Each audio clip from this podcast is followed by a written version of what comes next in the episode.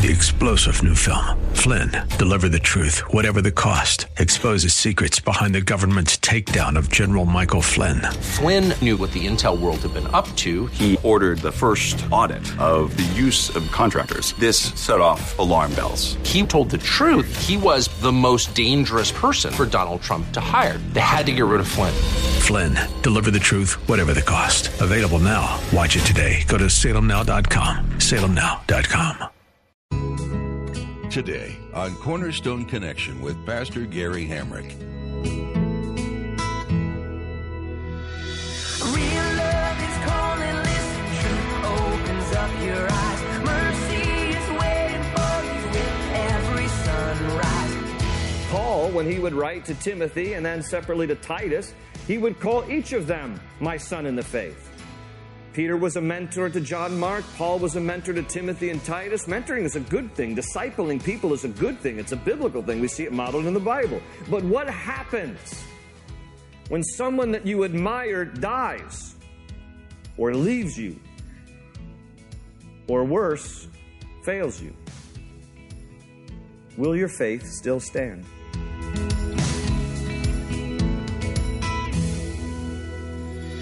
This is Cornerstone Connection, the radio ministry of Pastor Gary Hamrick of Cornerstone Chapel in Leesburg, Virginia. Pastor Gary is teaching through Judges.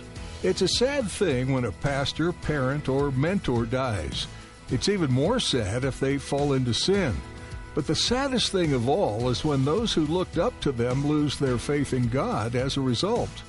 This is what happened to the Israelites every time one of their judges would die as we'll hear in today's message with Pastor Gary.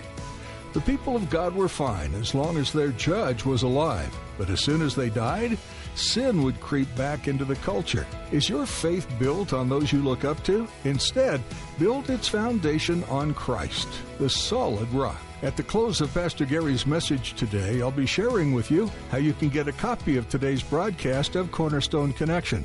Subscribe to the podcast or get in touch with us.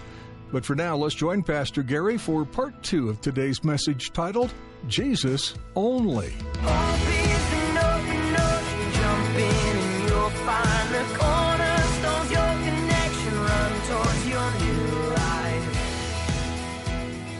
Probably the most familiar of the Baals is Baal Zebub. Baal, by the way, just means Lord, small l, and Beelzebub translates Lord of the Flies. They believed that there was a God who would protect the harvest by chasing away flies. And this particular deity, Beelzebub, becomes the principal chief god of the Canaanites, so much so that we see a reference to Beelzebub in the New Testament, don't we? It's spelled a little bit differently in the Greek transliteration. It's B E E L instead of B A A L. But Beelzebub is what the Pharisees called Jesus.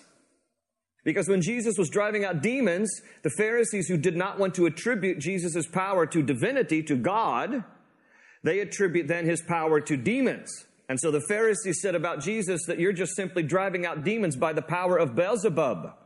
And that's when Jesus says, Whoa, that doesn't even make sense. A kingdom divided itself cannot stand. Why would Satan drive out Satan? If you think that I'm performing in the power of Beelzebub, why in the world would I be driving out demons? And so they use that term in the New Testament as a derogatory term to accuse Jesus of operating in demonic powers. Of course, we know that isn't true, but it's a carryover of this God, Beelzebub, from the Old Testament. But Baal and Asherah were the principal gods of the Canaanites, and they were gods of fertility and agriculture. The gods of fertility and agriculture. And it's important for you to know how these gods were worshipped because it says a lot about the spiritual decline of the people of Israel. Here's how they would be principally worshipped through sexual immorality, through ritual prostitution, through self mutilation, and human sacrifice. That's what the Israelites were doing. They were giving in to the worship of these false gods because they had not driven out the ungodly influence of the land, and now it is creeping into their own hearts, and they are engaging in sexual immorality, ritualistic prostitution, human sacrifice, and self mutilation. No wonder then we read there in chapter 3, verse 8, the anger of the Lord burned against them. Because this is what they're doing. The anger of the Lord burned against them. And so God sold them into the hands of Cushan Rishathaim, king of Aram Naharaim. Aram Naharaim is basically the northern part of ancient Mesopotamia. If you looked at a map today, it would be the uh, northeastern part of Syria. Uh, Aram often a reference to Syria. And God will use the king of Syria to come and to spank his kids. Look, God disciplines those whom he loves. He is not going to be content to allow his own people to just give into and give way to all this kind of sin and idolatry. He's going to rescue them. And how does God often rescue us? By waking us up, by sometimes allowing hardship that comes into our lives to stir our hearts. God doesn't delight in seeing us suffer, but what does it take for us to get to the place of brokenness and repentance and contrition before Him? And what God used for His people was another foreign king. Come, you attack, and my people then will turn to me. And that's exactly what they would do. And we know this to be true with human nature. We get ourselves in a mess, we cry out to God. And that's often how it works. And God is gracious to deliver us, as He did with them. And so here comes the king of Aram, and for eight years the people are subject to him. But then God raises up Othniel as a warrior, as this guy who's going to come and lead the people of Israel, and they fight against, and God gives the king of Aram into the hands of Othniel and the people of Israel. And as a result, they experience 40 years of peace. Because it tells us in verse 10 that the Spirit of the Lord comes upon Othniel, which, by the way, we see throughout the Old Testament from time to time. It's different from the New Testament pouring out of God's Spirit upon all flesh who believe in Jesus. That's Acts chapter 2. The Spirit was only poured out on assignment on particular people that God chose. Othniel was one of them. And he gets the Spirit of the Lord to empower him and equip him to do the work that God's called him to do here. And Othniel rises up and becomes this judge of Israel as God appoints him, as God raises him up.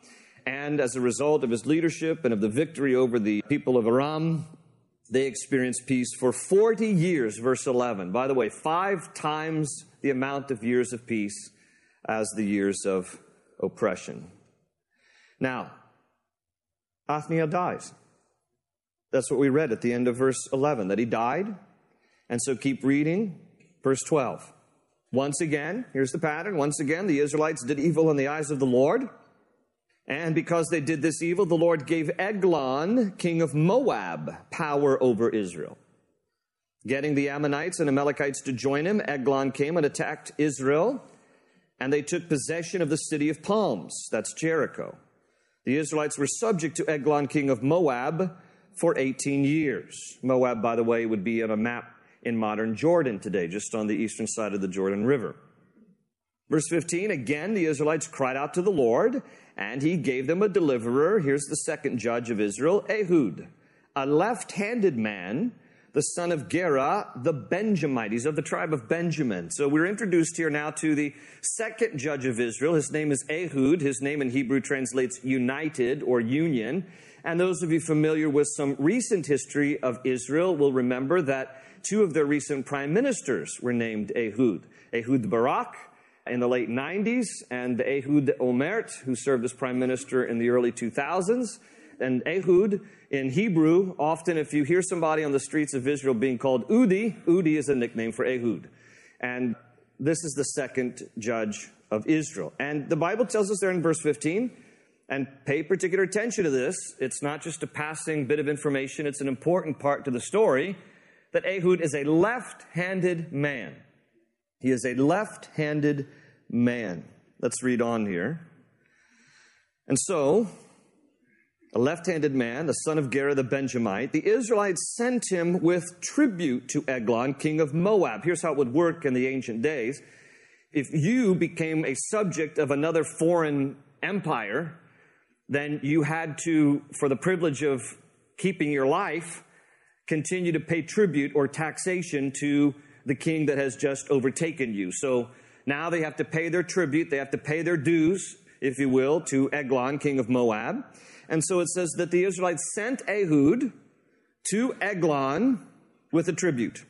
In verse 16, now Ehud had made a double edged sword about a foot and a half long, which he strapped to his right thigh under his clothing. You know this is not going to be good, right? For somebody. And verse 17 says that he presented the tribute to Eglon, king of Moab, who was a very fat man. Now, that's also a part of this story, so you need to know that. Now, by the way, this is cruel. Some mom was very cruel, but Eglon's name in Hebrew translates, are you ready? little calf. Isn't that cruel? I mean, you name your kid little calf, he's going to grow up and be a very fat man. That's just cruel. And can you imagine the kids on the playground when he was little? And little calf, you know, moo, you know, and any, anyway, very cruel. So here we are, verse 18.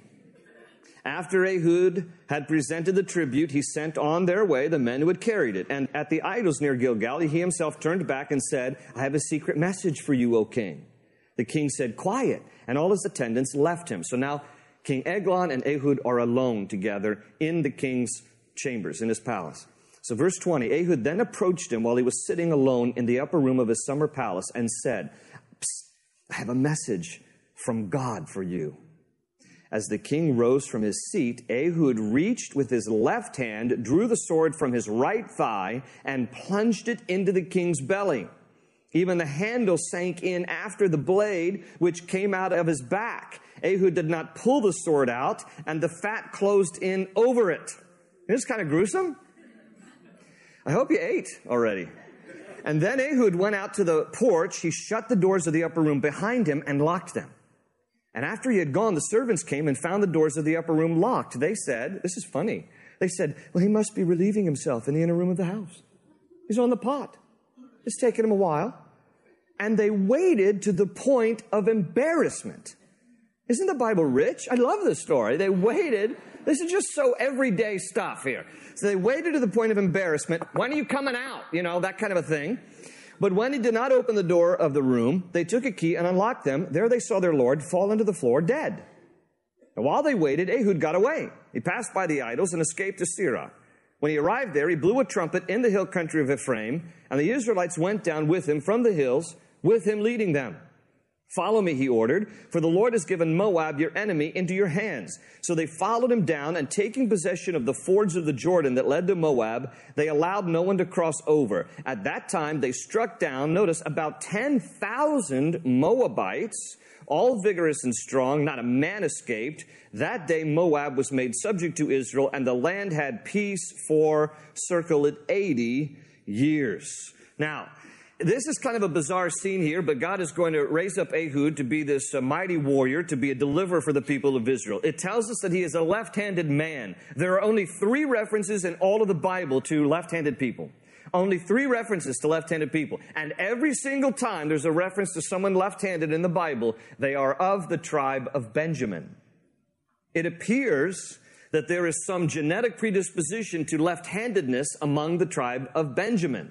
Ehud is a Benjamite. He is left-handed. And left-handed people, in especially hand-to-hand combat, have an advantage. Because right-handed people are used to fighting right-handed people. But when you come onto a person who's left-handed and they're wielding a sword in the left hand, you are more vulnerable to the element of surprise. Left-handed people also have an advantage in sports, by the way. If you play tennis, now, I'm kind of one of these guys, I write with my right hand, I play all my sports left handed. So when I play tennis left handed and somebody lobs the ball to what they think is my backhand, they're actually serving it to my forehand. And so you have an advantage when you're left handed. If you are a left handed pitcher, you have an advantage. You can keep your eye on first base while you're pitching and making sure the runner is on first base. If you are a left handed boxer, a southpaw boxer has a great advantage over an orthodox boxer. Not only because of your stance, but because the left-handed, a southpaw boxer has a mean right hook that is often undetected. There's a lot of advantages to left-handed people when it comes to sports and physical things and hand-to-hand combat. So was the case here with Ehud. Typically in this day, most fighters would fight with their right hand. He was left-handed. Even if he was frisked when he came in to see the king, only his left side would have been frisked because a right handed fighter would have drawn the sword with a right hand from the left side. But he, being a left handed fighter, has his sword underneath his clothing strapped to his right thigh so that he can cross his body to grab it in order to plunge it into the belly of the king. Now, as he does this, you know, this is a rather intense scene here. He plunges this sword with his left hand into the belly of the king. The Bible says that the point of the sword comes out the king's back and the handle of the sword gets absorbed into the belly fat of the king. And Ehud basically says, You can keep it. Uh, I, am not going in after that. And so the king dies. Now, this maybe just because I'm twisted, this is a funny story to me because then when the king is dead and Ehud locks the door behind him and he takes off, now he's got a head start to get the army of Israel together. The attendants to King Eglon are like, what is taking him so long? I mean, I know, you know, a lot of times he takes a long time in the pot, but this is a really long time, and he's not coming out. And the Bible says they wait to the point of embarrassment. Are you okay in there? You know, and they don't get any response. So the Bible says they take a key and they go in, and there they find their king in the bathroom dead, which is where that saying came from. When you go into a restroom after a person's been in there for a long time, who died in here? That's where that came from, right? No, I'm just, I'm kidding you. That's just pray for me. I have a twisted mind, I know. Who died in here? Anyway, you won't forget this story now, will you? You will not forget this story. But anyhow, so here we go. Just pray for me. Just when you think of it, just pray for me.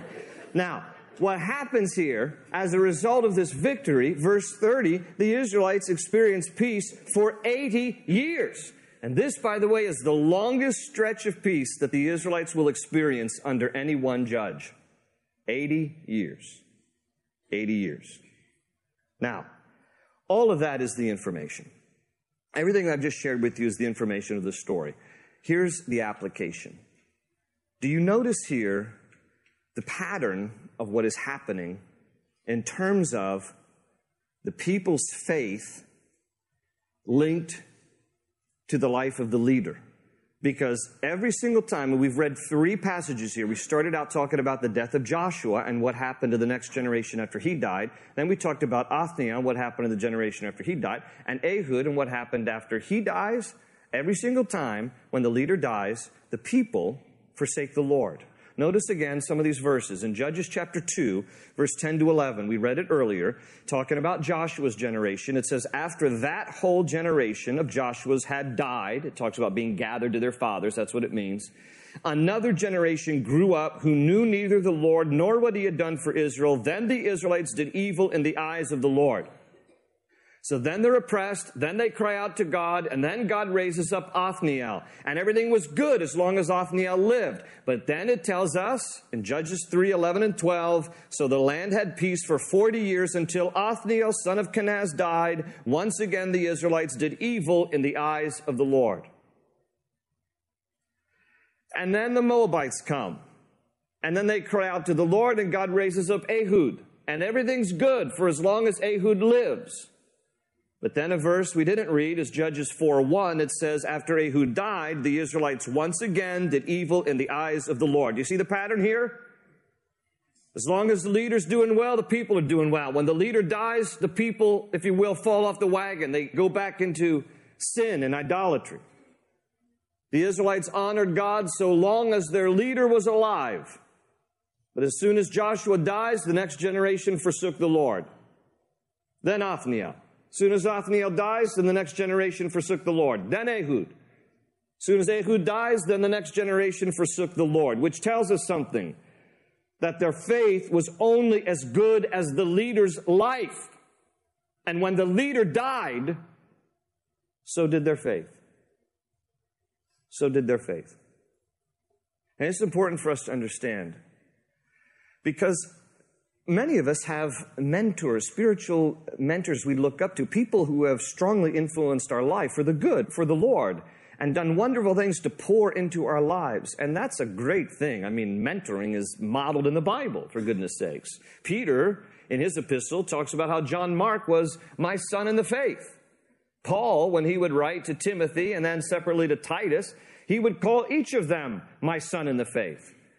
Peter was a mentor to John Mark. Paul was a mentor to Timothy and Titus. Mentoring is a good thing. Discipling people is a good thing. It's a biblical thing. We see it modeled in the Bible. But what happens when someone that you admire dies or leaves you or worse, fails you? Will your faith still stand? Think about parents who invest into their children the good news about the Lord and pour into their hearts scripture and truth, trying to pass on truth to the next generation. And then that generation grows up having received all this wonderful information from mom and dad. But what happens when mom or dad die? or leave or fail you, will you still stand firm in the faith? A spiritual mentor, someone who has been greatly influential in your life. What happens when they die? Or if they leave you? Or if they fail you? Will you still stand strong in the faith? And here's a question it's a hard question that should be asked every now and again just to make sure that we as a church are healthy. What happens when I die? What happens if I were to leave? What happens, God forbid, if I were to fail you? Will you still stand strong in your faith? Will this church still stand strong in the faith? Or has it been built on a person? Every single one of us have to grapple with this. Because there's nothing wrong with admiring people and respecting people and receiving a lot of encouragement and discipleship and mentoring. But it's a whole other thing to do what the Israelites did, to put your faith on the backs of the leaders, so that when they rise, you rise, and when they fall, you fall? No, no, no, no. No, it's not supposed to work that way. We have to get our eyes off of people because people may fail us and people may disappoint us and people will die. What then of our faith? Now, apparently, the church at Corinth was wrestling with this very same tendency, and so Paul would have to somewhat rebuke them in 1 Corinthians chapter 1 verses 11 to 13. This is what he said to them. He said, "My brothers, some from Chloe's household have informed me that there are quarrels among you. What I mean is this, one of you says, I follow Paul. Another says, I follow Apollos. Another, I follow Cephas. Still another, I follow Christ." And then Paul asks some rhetorical questions. Here they are. Is Christ divided? Was Paul crucified for you? Were you baptized into the name of Paul? These are rhetorical questions. In other words, no, no. He's saying, is Christ divided? No. It's not your faith that rests on Jesus and Paul. He says, was Paul crucified for you? He says, no. It was Jesus who was crucified for you, not Jesus and Paul. Were you baptized in the name of Paul? He says, no, you were baptized in the name of Jesus. It's not Jesus and Paul. And you and I can insert whatever name we need to insert there in place of Paul's. It is not Jesus and, it is Jesus only. We cannot have our faith resting on the backs of spiritual leaders and mentors.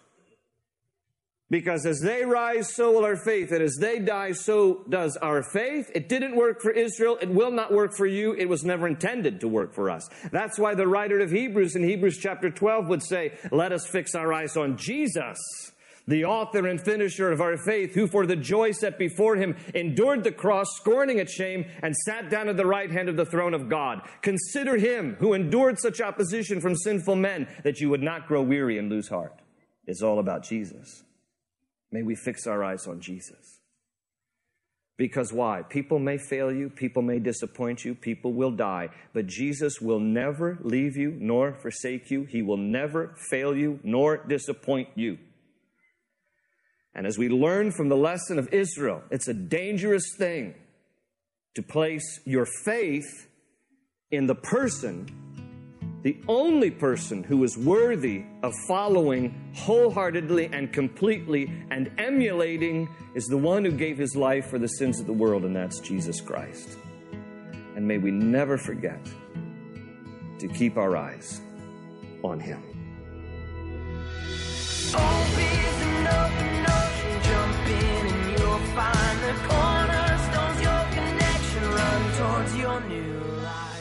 Pastor Gary has been teaching through the book of Judges, sharing the incredible lengths God goes to in order to rescue his people and teach them about himself. Sometimes God needs to use extreme circumstances to get our attention and turn us back to the path he knows is best for us. We pray you've been encouraged as you listen today and that God is working in your heart even now. If you'd like to talk with someone about what following God means for you, or if you have any questions, we'd love to hear from you. Give us a call at 703 771 1500. That's 703 771 1500. This message today has been brought to you from Pastor Gary and Cornerstone Connection, a ministry of Cornerstone Chapel in Leesburg, Virginia. You are most welcome to come see us in person if you're in the area. We meet every Sunday and Wednesday as a group, and we'd love to have you be part of our services. Head to cornerstoneconnection.cc to find out more about the church and find directions and service times. While you're at our website, be sure to check out our archive of previous messages and download our mobile app to take them with you on the go. Thanks for tuning in today, and be sure to join us again for another edition of Cornerstone Connection.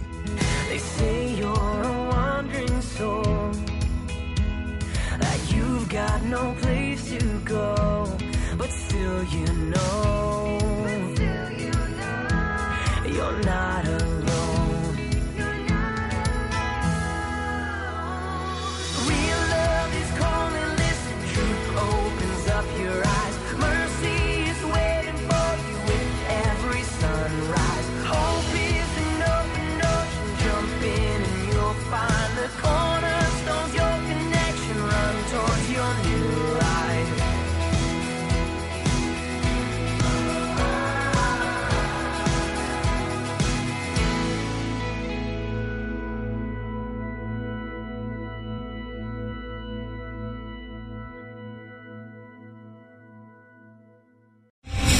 Star general Michael J. Flynn, head of the Pentagon Intelligence Agency, knew all the government's dirty secrets. He was one of the most respected generals in the military. Flynn knew what the intel world had been up to. He understood its funding. He ordered the first audit of the use of contractors. This set off alarm bells.